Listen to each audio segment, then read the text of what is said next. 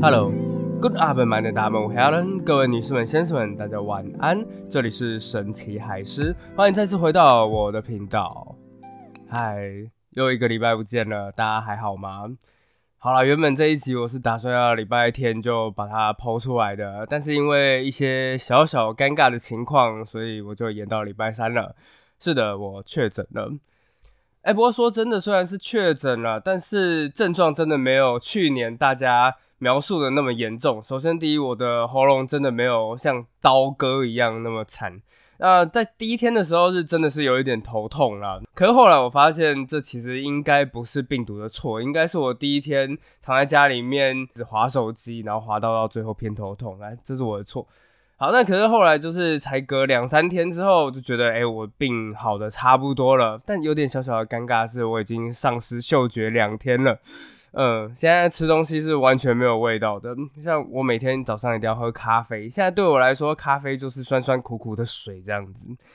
好，那我们还是要先录这一集，因为我个人非常的想录这一集，就是奥本海默。但你知道吗？最尴尬的就是在我确诊之前。呃，其实我就已经想要把它录下来了。那在确诊这几天啊，我也是看，我突然间发现，哇，YouTube 讲影评的也太多人在讲这个奥本海默的历史故事，所以我突然间发现，哇，该讲的是不是都被他们讲完了？所以这次呢，我要来讲什么呢？那我就来讲一个没有奥本海默的奥本海默故事，什么意思啊？哎，如果大家有看过这一部电影的话，你就会发现，其实这一部电影里面有超多人物，然后时间线也是稍微的乱了那么一点点。那这一些人，其实到最后，如果你们在历史上看的话，都是鼎鼎大名的人物，他们都有留下不少的回忆录和传记之类的。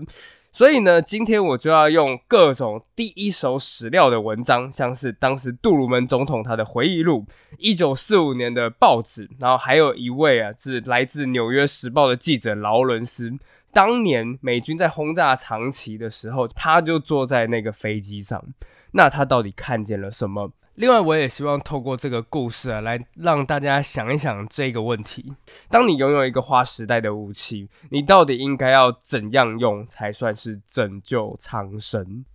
好，那在开始之前呢，我们还是要先稍稍的念一下留言，就是有很多人来信鼓励我。那首先第一位呢，就是没有留下自己的名字，温顿的故事好感人。另外精品系列的历史也很好听，期待继续听到温暖和激励人心的生活化故事。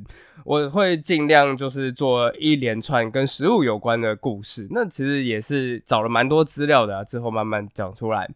另外有一位叫做鱼的听众留言给我说，一次结合两个最爱的主题太赞啦！我自己个人猜测，有可能就是时尚跟同志系列吧，因为上一期就是 YSL 还有卡拉格菲这样子的系列。那还有另外第三位是没有留下名字的，说海狮的说书非常吸引人。去年万安演行听《希望之传》听得正认真，突然手机发出警报声，一整个吓歪。让人想一听再听，听警报声吗？好，没有啊，开玩笑的。好了，那那个就谢谢海狮这些故事，让人可以用不同的角度来认识历史。其实我一直都觉得，所谓的历史并不是年代、事件、人民的综合体，而是一个像我们这样子的普通人，突然间经历了这种大时代，那所经历到的一切。如果你是从这种第一视角看过去的话，你就会觉得嗯，非常的生动这样子。另外还有一位是星星老师小小实验家，他留言写道：“亲爱的海狮，你好！最近的郁金香狂热道出人性的贪婪，给了很多警惕。听历史学教训，感谢海狮。哎，这星星老师小小实验家已经抖内很多次了，就是在这边特别着重感谢一下。另外一位留言叫 A A Z 的听众说，之前。跟到你跟金鱼直播完刺客教条，顺便讲法国大教堂的相关历史，有画面加上故事，偶尔还要分心去打架或解谜，超有趣，也非常喜欢你讲故事的氛围。慢慢更新可以，不要停更就好了，谢谢。就看到慢慢更新可以，真的是好开心啊！这个是我之前在跟金鱼一边打《刺客教条》里面的法国大革命，然后一边在讲解那个历史故事。当时啊，法国大革命啊，就是在这个地方啊。当时的巴士底监狱就是这样子，非常非常的好玩，而且很有画面感。但是有点尴尬的事情是我每次都一直死，所以我就是可能巴士底监狱在介绍了大概三五次这个样子，那稍稍的有点小小的尴尬了。好，那在这我最后一位留言呢是伊娃，伊娃说。以前小时候最讨厌历史了，很感谢海狮可以把历史讲的有画面，超级生动。很久没有超级期待 podcast 的下一集了。自从听了海狮说之后，常常没事就去看一下有没有新的集数。希望海狮可以努力的发表。是我最近我有在考虑一件事情啦，就是。因为有的时候我真的都会讲到快要四十分钟，因此就有人建议说：“哎，海狮啊，你要不要把它分成两集？一次就是礼拜三录，然后一次是礼拜天录。但是就是每一集就是简短，大概就是十五到二十分钟这个样子。那大家也比较好消化一点。大家觉得如何呢？那之后就再告诉我吧。好，这一次的留言就到此结束。那我们的故事就开始吧。”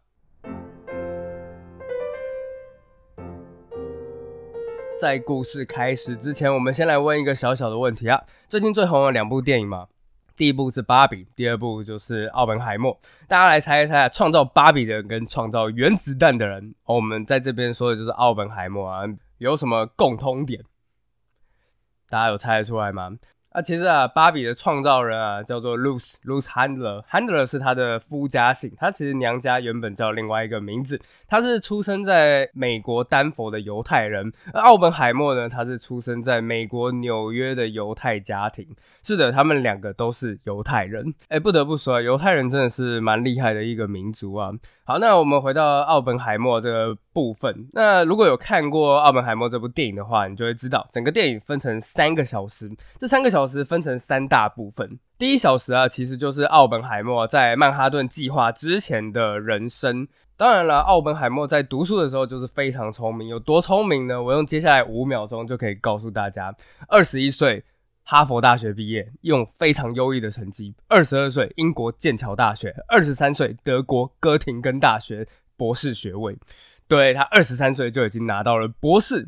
那个时候，我们在所有留德留学生一看到这个战绩之后，马上就得出了一个结论：哇塞，我们都是废物啊！对，就有的时候你就会看到这种天才的诞生。不过有一些哥廷根大学的朋友们还是会跟我炫耀啦，毕竟就是在大荧幕这样子看一看，哎，突然间看到自己母校的校园，好像感觉很爽，是这样？有什么了不起的吗？好啦，我们汉堡大学就烂啦，爽不爽？哎，可是突然间说到哥廷根大学博士毕业，就让我想到他们那边有一个传统啊，就大家知道吗？在哥廷根大学的校园里面，然后有一个铜像，那个铜像呢叫做养鹅女孩，鹅就是故事的那个鹅。这个小小的铜像啊，被人誉为是最多人吻过的女孩。为什么呢？因为你只要在哥廷根大学拿到博士学位，按照他们的传统，你就可以爬到那个铜像上面，然后去亲吻一下那一个女孩。对，因为我之所以会知道这件事情，是我那有一个朋友在哥廷根拿到了博士，他真的就是爬上去，然后就这样亲吻了一下。哎，如果奥本海默那个时候就有亲的话，也是蛮酷的。就我朋友算是跟奥本海默间接接吻了吧。嗯，好像听起来就是有点奇怪了。反正总而言之呢，在一九二零年代末的时候，他就用优异的成绩毕业了。毕业了之后呢，就回到美国去工作。那在工作的几个学校也都是叫得出来的学校啊，像什么哈佛大学啊、加州理工学院啊，到了荷兰的莱登大学啊，然后还在欧洲的时候，就在德国认识了他们的核子能巨擘，就是一位叫做海森堡的人。那之所以会提到这个海森堡呢，是因为我有另外一个朋友，然后是海森堡的徒徒徒徒孙。对，就是海森堡，但是他有很多徒弟，徒弟下面又有很多徒弟。他就有一次讲说，哦，我的祖师爷，我的四代上面的祖师爷就是海森堡。好，这真的是一个完全都不重要的消息。可是呢，后来就是这样子来到了一九三零年代。当然，一九三零年代的时候，一件大事就发生了，就是华尔街股市咚的一声，整个垮掉了。那个时候呢，奥本海默是在加州的伯克莱大学，但是。当时的奥本海默其实一刚开始完全就是不在乎外界的事情，两耳不闻窗外事。但是你不关心时事，时事终究会找上你。因为很快啊，他突然间就发现，哎，自己的学生到处都找不到工作了。同一时间呢，美国各大城市也开始发动了罢工啊，或者是一些劳工运动。那个一九三零年代其实算是在历史上被称为叫做“红色十年”，就是因为在那一段时间里面的共产势力是非常的强大的。那当然，奥本海默其实也是在这一段期间里面被渲染开来了。他是有支持过一些左派运动，但是真的开始让他投身到了左派的政治运动里面，是因为一九三六年多亏了那一个所有犹太人的克星，对德国纳粹党。在一九三六年啊，其实希特勒已经当上了德国的独裁者，大概三年左右的时间了。在这段期间里面呢，纳粹德国最重要的一件事情就是大肆的迫害。整个德国境内的犹太人，逼得所有的犹太人就是流离失所。那其中呢，被逼迫这一些犹太人里面，就有一些是奥本海默的亲戚。同一时间呢，纳粹德国还开始去介入西班牙内战。当时的西班牙正在介入两派的内战里面，那纳粹德国人就支援这个保守派的弗朗哥将军，后来就是赢得了西班牙内战。这一连串的事件呢，真正开始让奥本海默觉得对这种社会的政局觉得怒不可遏。那这个时候也才真的就是投身到了这种左翼运动之中。不过也要讲的就是，他真的从头到尾都没有加入过共产党。这一段经历呢，其实算是非常的重要，因为就是这一段经历，让奥本海默在一九五零年代从国家的大英雄，一夕之间变得整个默默无闻这个样子。好，那在这个时候，时间就来到了一九三八年，就是在这一年里面，一段报纸上面的新闻，终于让美国的罗斯福总统做出了一个改变世界的决定。好，那接下来呢，我们就没有再用奥本海默的视角来讲这一段故事了，接下来我们都会用其他的。科学家还有其他的政治人物的视角来讲这一段的故事。那刚刚我们说到，就是这个报纸上面的新闻到底是什么新闻呢？如果我看过电影的话，其实都会知道，那就是一九三八年的十二月，德国科学家以哈恩为首啊，终于发现了核分裂的特性。这是什么意思呢？我用一个最简单的方式来讲好了，就是你拿一颗中子，然后去撞一颗原子。这个原子呢会被你撞碎，撞成两个小原子，然后还有一些其他的小中子。那这些中子呢再跑去撞其他的原子，如此一来生生不息，是不是听起来有一点小小的复杂？好，没关系，就简单记得一句话就好：从现在起，原子弹是有可能的了。总而言之呢，这个消息啊，马上就传遍了整个世界。这震撼的程度，简直就像是我们现在发现了室温超导体一样。呃，大家不知道最近有没有 catch 到这个新闻呢？好，不过呢，就是这下子啊，西方世界所有的科学家都开始慌了。为什么？因为哇塞，德国真的有可能率先做出原子弹呢？这个时候呢，就是有一位老犹太科学家叫做希拉德，就非常的慌张，匆匆忙忙的跑到了纽约长岛，他去找就是那个有名的科学之神亚伯特爱因斯坦，亚伯特爱因斯坦。那如果有看过几天前的 po 文，你就会知道爱因斯坦他穿的非常的随性，最喜欢穿的就是一双女用的凉鞋。那穿的其实看起来脚是真的是蛮美的。就是爱因斯坦啊，就是面见了希拉德啊，据说穿的也是非常的随便，就是一件吊嘎裤子，把它卷起来卷到膝盖上面啊，还有拖鞋，就直接出来见客了。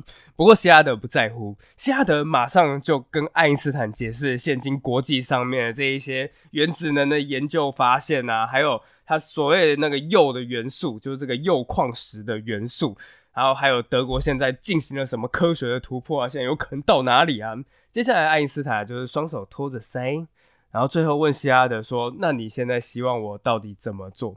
希拉德这个时候想了想啊，最后就回爱因斯坦就说：“现在啊，全世界铀矿最丰富的地方是在非洲的刚果，而刚果呢，刚好现在是比利时的殖民地。”请问一下，艾教授啊，您有没有办法以你国际的威望，写信给比利时的王太后，让纳粹德国不要得到他们的铀矿石？爱因斯坦听完之后就觉得，嗯，没有什么问题。但是问题是，爱因斯坦觉得这样不够，因为爱因斯坦要做的不只是这个。长年以来，他一直在关注的就是国际间的和平，但他知道和平的手段阻止不了希特勒。所以他还要写信给另外一个人，就是这一个人才有可能真正的开启了美国的原子弹之路。这个人是谁呢？就是富兰克林·罗斯福总统。他写了一封信给罗斯福总统，上面是这个样子写的：最近一些科学研究成果使我预估铀元素可能在不久的将来变成一种新的重要能源。而这种元素也能够制造炸弹，并且制造出威力极大的新型炸弹。爱因斯坦他也在这封信里面警告说，德国可能会尝试收集足够的铀元素来制造威力强大的炸弹。因此，爱因斯坦建议总统开始以国家之力从事铀元素的研发，还有开发这个新武器。那爱因斯坦是什么时候写的呢？是在一九三九年的八月。那可是问题是呢，就是等到两个月之后，罗斯福才终于注意到这件事情。但其实也不能怪罗斯福，因为八月寄出了这封信，九月纳粹德国就进攻波兰，二次世界大战就爆发了。那那个时候就是整个欧洲局势是风雨飘摇的，所以一直到十月十一日的这一天啊，罗斯福才终于就是跟别人提起来，哎，爱因斯坦的这一封信。罗斯福提的这一个对象呢，是他的老朋友兼顾问，一个叫做 Alexander Sachs 萨克斯的人。那两个人接下来就在讨论说，到底有没有可能开发一种全新的武器？那这个时候呢，就是总统就问顾问说：“你觉得爱因斯坦说的有道理吗？就是真的有可能用新的元素，然后去开发一个新的炸弹吗？”顾问想一想之后就回答说：“总统先生，呃，我认为啊，原子能的确是有探索的价值的。”罗斯福想一想，的确是有道理，的确是有探索的价值。但是你知道，所有的东西都卡在一个尴尬的点，就是那个酷东西，到底要去哪里生这一笔钱呢？所以啊，最后啊，罗斯福总统只成立了一个委员会，然后去试探一下，说：“哎，用原子能啊，能做一些什么事情啊，或者这样子。”那这个委员会总要有预算吧？嗯，没问题，预算给你六千美元。然后就整个这样结束了，时间就这样子啊，一九三九年、一九四零年的过去了。那在这两年啊，纳粹德国就是在欧洲看起来就整个所向披靡，所以也就因为这个样子，开始让原子能有了一点点小转变。因为从这个时候开始，英美对新武器的需求变得更加的迫切了。所以就在一九四一年啊，罗斯福终于下令去研究你这开发这个原子弹。到底需要多少钱？后来他得到的答案是大约五千万到一亿美元。后来我们才知道，这真的是一个非常扯的数字，因为最后根据实际研究，开发原子弹是二十二亿美元。另外一件事情呢，就是在一九四一年底的时候，日军突然间再出现在美国的珍珠港，然后把他们的珍珠港炸了个底朝天。隔天，美国就正式加入二次世界大战。也就是这两件事情的契机加在一起，终于让罗斯福总统下定决心，决定研发原子武器。一九四二年，曼哈顿计划正式启动。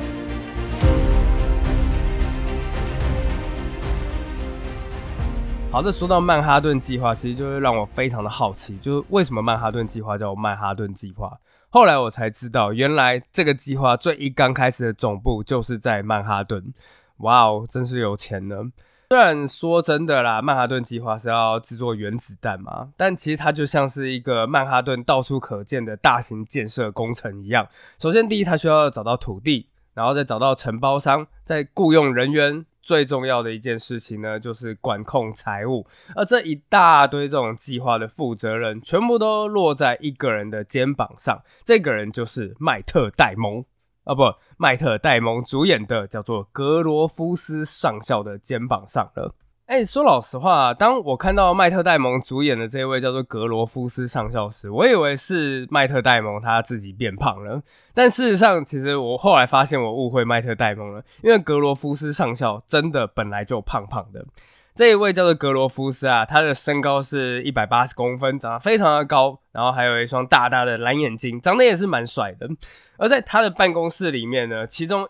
左半部是一大摞的绝密文件，那在右半部呢，就是一大片的花生软糖，还有各种小点心。就是对他来讲，他是一个非常爱吃零食，然后还有软糖的这个样子的一个美军上校。这样，不过呢，格罗夫斯上校可不是只是想要做这种办公室的工作。开什么玩笑？老子可是西点军校毕业的，现在世界大战都已经打了三年多了，老子当然就是要到战场上面去奋勇杀敌啊！所以那个时候呢，他就一直很期待是能被调到海外上面。终于到了一九四二年的九月十七日，格罗夫斯上校呢接到一通命令，要他前往美国的国会大厦，因为这个时候他终于要知道自己下一个要去的地方究竟是哪里了。当时啊，美国首府华盛顿 D.C. 呢正值秋老虎肆虐，当时的气温其实已经飙升到三十多度了，又湿又热。但这个时候的格罗夫斯上校的内心却是非常的雀跃，因为他一直都觉得他自己一定会到国外。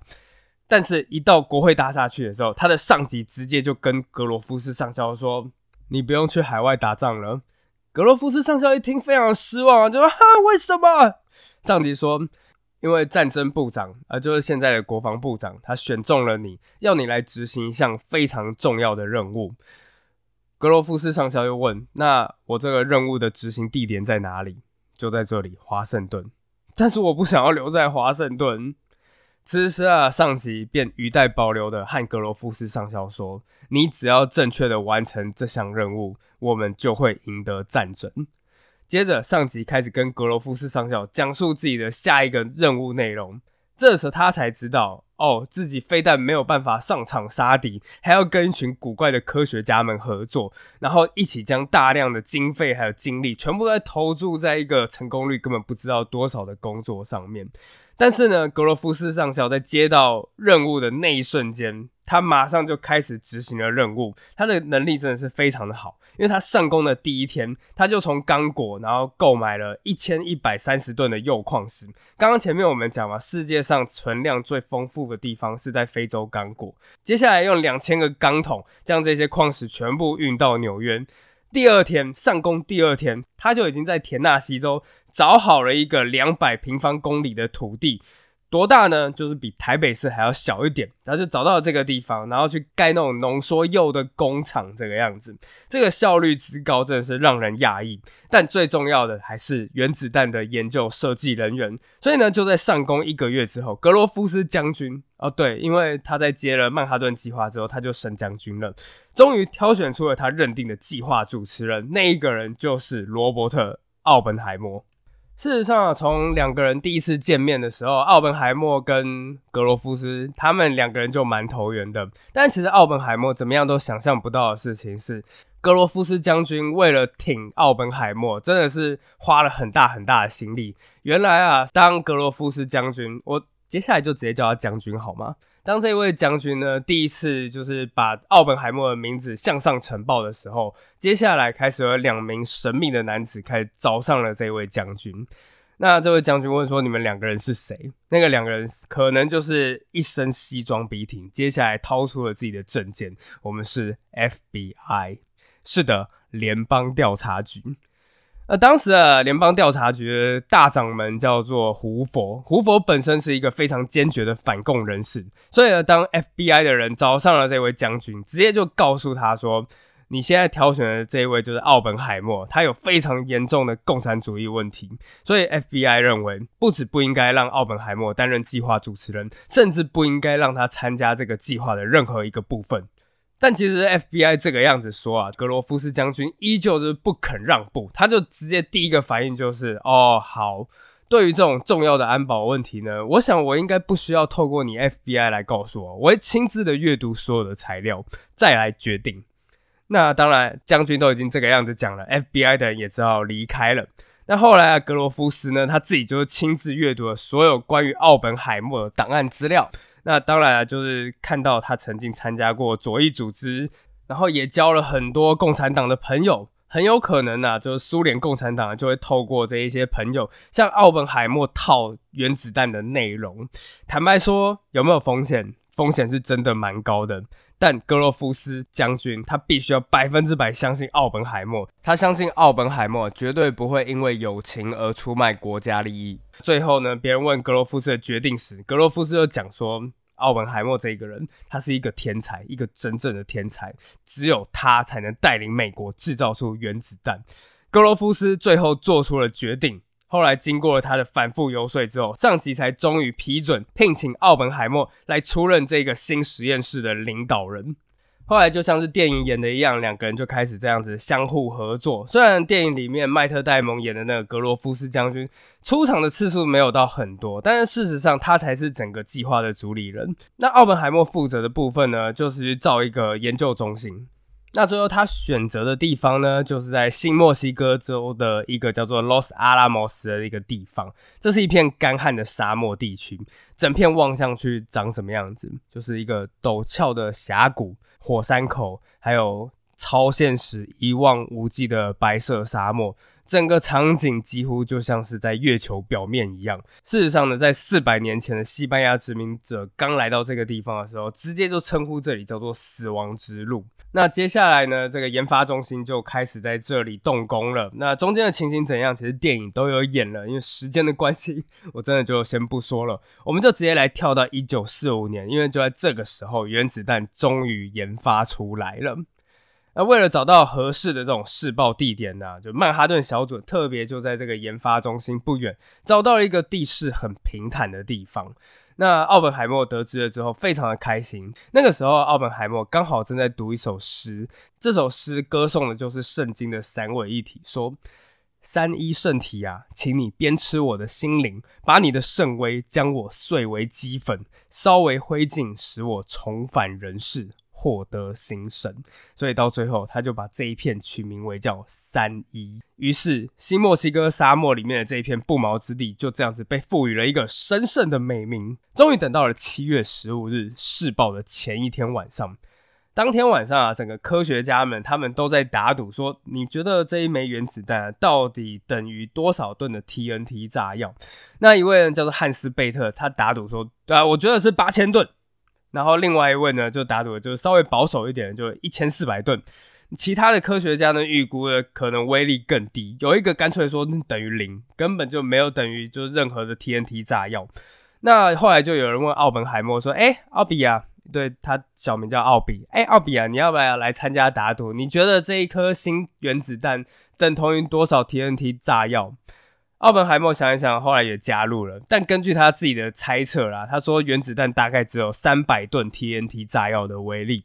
等到晚上十点，所有原子弹终于就是安装完毕了。但好死不死，这个时候暴风雨突然间来袭，所以呢，奥本海默就只能。